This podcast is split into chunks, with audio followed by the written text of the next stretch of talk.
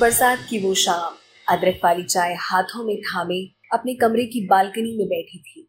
मैं अदिति वो सारे लम्हे याद करते जब वो था, वो जिससे मेरी हर सुबह हुआ करती थी, वो जिससे मेरी हर शाम थी, वो जिससे मेरी सारी खुशियाँ थी, वो जिससे मेरे सारे गम थे।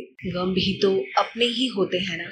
उसका दिया हुआ और उसके साथ हर चीज़ मंजूर थी मुझे। करण, कहाँ हो तुम? मैं कब से यहाँ तुम्हारा इंतज़ार कर रही हूँ? अरे बाबा, बस आ गया। पीछे मुड़ के तो देखो। कौन से पीछे? मेरे पीछे एक आंटी बैठी हुई है। वो हो तुम? अरे बाबा, उसके पीछे देखो ना। बस बहुत हुआ। अब मैं जा रही हूँ। इतना गुस्सा? हर बार ऐसे ही परेशान किया करता था मुझे। और जब मैं बहुत ज़्यादा नाराज़ हो जाती तो अचानक से मेरे सामने आ जाया करता था। वो जानता था कि मैं उससे ज़्यादा देर तक नाराज़ नहीं रह सकती। इसलिए बार बार वही हरकतें करता जो मुझे बिल्कुल पसंद नहीं थी। उसकी हँसी मानो आज भी मेरे कानों में गूंजती हो। लगता ही नहीं जैसे अब पहले जैसा कुछ भी नहीं है। उसकी हर बात मुझे मेरे कल में वापस खींच लेती है। मुझे आज भी याद है जब हम पहली बार कॉलेज में मिले थे। वो अपने दोस्तों के साथ खड़े होकर हंस रहा था। और मैंने देखकर उसे ये सोचा था कि ये कितना आवारा होगा। क्या पता था कि एक दिन मेरी ज़िंदगी बन जाएगा। यार, बहुत भूख लगी है। कुछ खाते हैं ना? मैंने अपनी दोस्त नीतू से कहा तो वो मुझे कैंटीन लेकर गई। हमने वहाँ बर्गर ऑर्डर किया। नीतू ने एक और मैंने दो। खाना बहुत पसंद है मुझे, और भूख भी जोरों की लगी थी। हम अपनी ट्रे लेकर जा ही रहे थे कि अचानक से एक हाथ ने हमारी ट्रे हमसे छीन ली। मैंने नज़रें ऊपर की तो कोई लड़की थी। उस रोज रैगिंग भी जम के हुआ करती थी कॉलेजेस में। जिसका मुझे डर था, वही हुआ। सीनियर थी वो हमारी। और फ़िलहाल हमें क्या टास्क देना है, ये डिसाइड किया जा रहा था। कॉलेज आने से पहले शायद अगर किसी बात ने मेरी नींदें उड़ाई होंगी तो वो थी रैगिंग। हालाँकि इसके खिलाफ नियम तो बनाए गए थे, लेकिन फिर भी थोड़ी बहुत तो हर जगह होती है। लेकिन तब ये कहाँ पता था कि मेरा सबसे बड़ा डर मेरी ज़िंदगी की सबसे बड़ी सच्चाई बन जाएगा। टास्क डिसाइड हुआ और नीतू को डांस करने को कहा गया। वो भी काटा लगा गाने पे और मुझे करना था एक लड़के को प्रपोज वो भी रोमांटिक स्टाइल में। आज तक जो नहीं किया, वो अब करना पड़ेगा। ये कैसे करते हैं लोग? मुझे तो सुन के डर लगता है। मज़े के लिए ये भी होता है क्या? अरे डांस करा लेते मुझसे तो शायद कर भी लेती, लेकिन ये एक झटके में इन सब ख्यालों ने मेरे दिमाग को जकड़ लिया। मैं सहम गई। इतना कि शायद शायद आई आई आई, बस यही निकल पाया मेरे मुँह से। और फिर शब्द तो नहीं आए मुँह से, लेकिन आँखों से आँसू ज़रूर आ गए। एक ऐसी बात अगर आप मुझसे पूछें जो मुझे खुद के बारे में बिल्कुल पसंद नहीं है तो मैं कहूँगी, मेरा रोना। क्योंकि वो औरों की तरह नॉर्मल जो नहीं होता। एक आम इंसान के लिए गुस्सा, डर परेशानियाँ, प्यार, ये सब अलग अलग चीज़ें होती हैं, इन सब में अलग अलग भाव होते हैं। लेकिन मेरे लिए इन सब की भाषा बस एक है। बहुत प्यार आता है तो आँसू, बहुत गुस्सा आता है तो आँसू, बहुत डर लगता है तो आँसू। यहाँ भी यही हुआ था। मैं खुद को संभालने की कोशिश ही कर रही थी। एक आवाज़ ने मुझे रेत की तरह बिखरने से बचा लिया।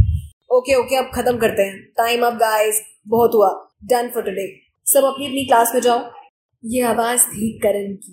डायरेक्टली मुझसे तो कुछ नहीं कहा उसने, लेकिन उसकी आँखों ने मुझे पढ़ लिया था शायद। वो पहला दिन था जब हमारी नज़रें मिली थी। सच कहूँ तो शायद प्यार तो उसी दिन हो गया था, लेकिन एहसास होने में वक्त लग गया। सारा दिन, सारी रात उसके ख्यालों में प्यार की शुरुआत कितनी खूबसूरत होती है ना, और उसका अंत कितना भयानक। कभी सोचा नहीं था कि करण की बातें ऐसे याद करनी पड़ेगी। उसके बिना इस लॉकडाउन में मुझसे मेरा सब कुछ छीन लिया। मेरा सच, मेरा सुख, मेरा चैन, मेरी खुशियाँ, मेरे सपने, मेरा करण मेरा करण मुझसे छीन लिया। हमेशा के लिए। बहुत सारे ख्वाब देखे थे हमने। शादी होगी, एक छोटा सा घर होगा, और उसमें हम दोनों सारी ज़िंदगी प्यार से रहेंगे। लेकिन ऐसा नहीं हो सका। पहले 2016 में सरकार की नोटबंदी ने करण की जॉब छीनी वो संभाल रहा था, कोशिश कर रहा था कि 2020 में फिर से लॉकडाउन कितनी बार कोई गिर के समझे? वो भी तब, जब उसकी कोई गलती नहीं थी। ऐसा नहीं था कि मेरा करण काबिल नहीं था।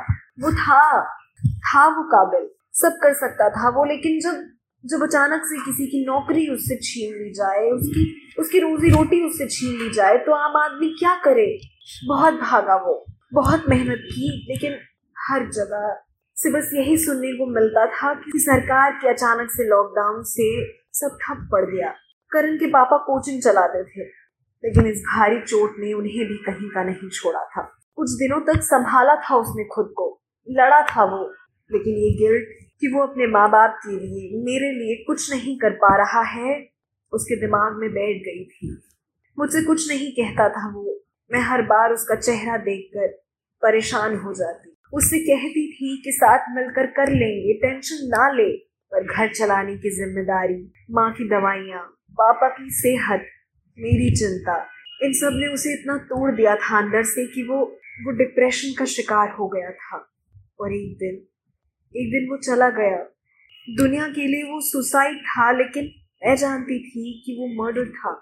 वो कमज़ोर नहीं था, बस वो सिस्टम से लड़ नहीं पाया। आम आदमी अगर कोई गुनाह कर दे तो उसे सजा दी जाती है। लेकिन जब सरकार गलती करती है तो उसे सजा क्यों नहीं मिलती? मेरा घर बसने से पहले उजाड़ दिया, मेरी खुशियाँ छीन ली, मेरा करण छीन लिया। क्या उन्हें सजा नहीं मिलनी चाहिए? किससे पूछूँ मैं ये सवाल? कौन देगा मेरे इन सवालों के जवाब? आज बेरोजगारी और गरीबी इतनी बढ़ गई है कि हर घंटे एक इंसान आत्महत्या करने को मजबूर हो गया है। एनसीआरबी की रिपोर्ट के अनुसार 2016 से 2019 तक में दस हज़ार दो सौ चौरानवे लोगों ने आत्महत्या की है। सिर्फ़ और सिर्फ़ बेरोजगारी के चलते। पिछले चार सालों में हुई बेरोजगारी के कारण आत्महत्या के मामलों में 24 प्रतिशत की वृद्धि हुई है। पर इन सब पर किसी का ध्यान नहीं जाता। कोई नहीं पूछता कि आखिर इतने लोग आत्महत्या क्यों कर रहे हैं। अब आखिर सिस्टम से पूछे भी तो कौन? हम तो आम इंसान है ना। जैसे नचाया जाएगा, नाचेंगे।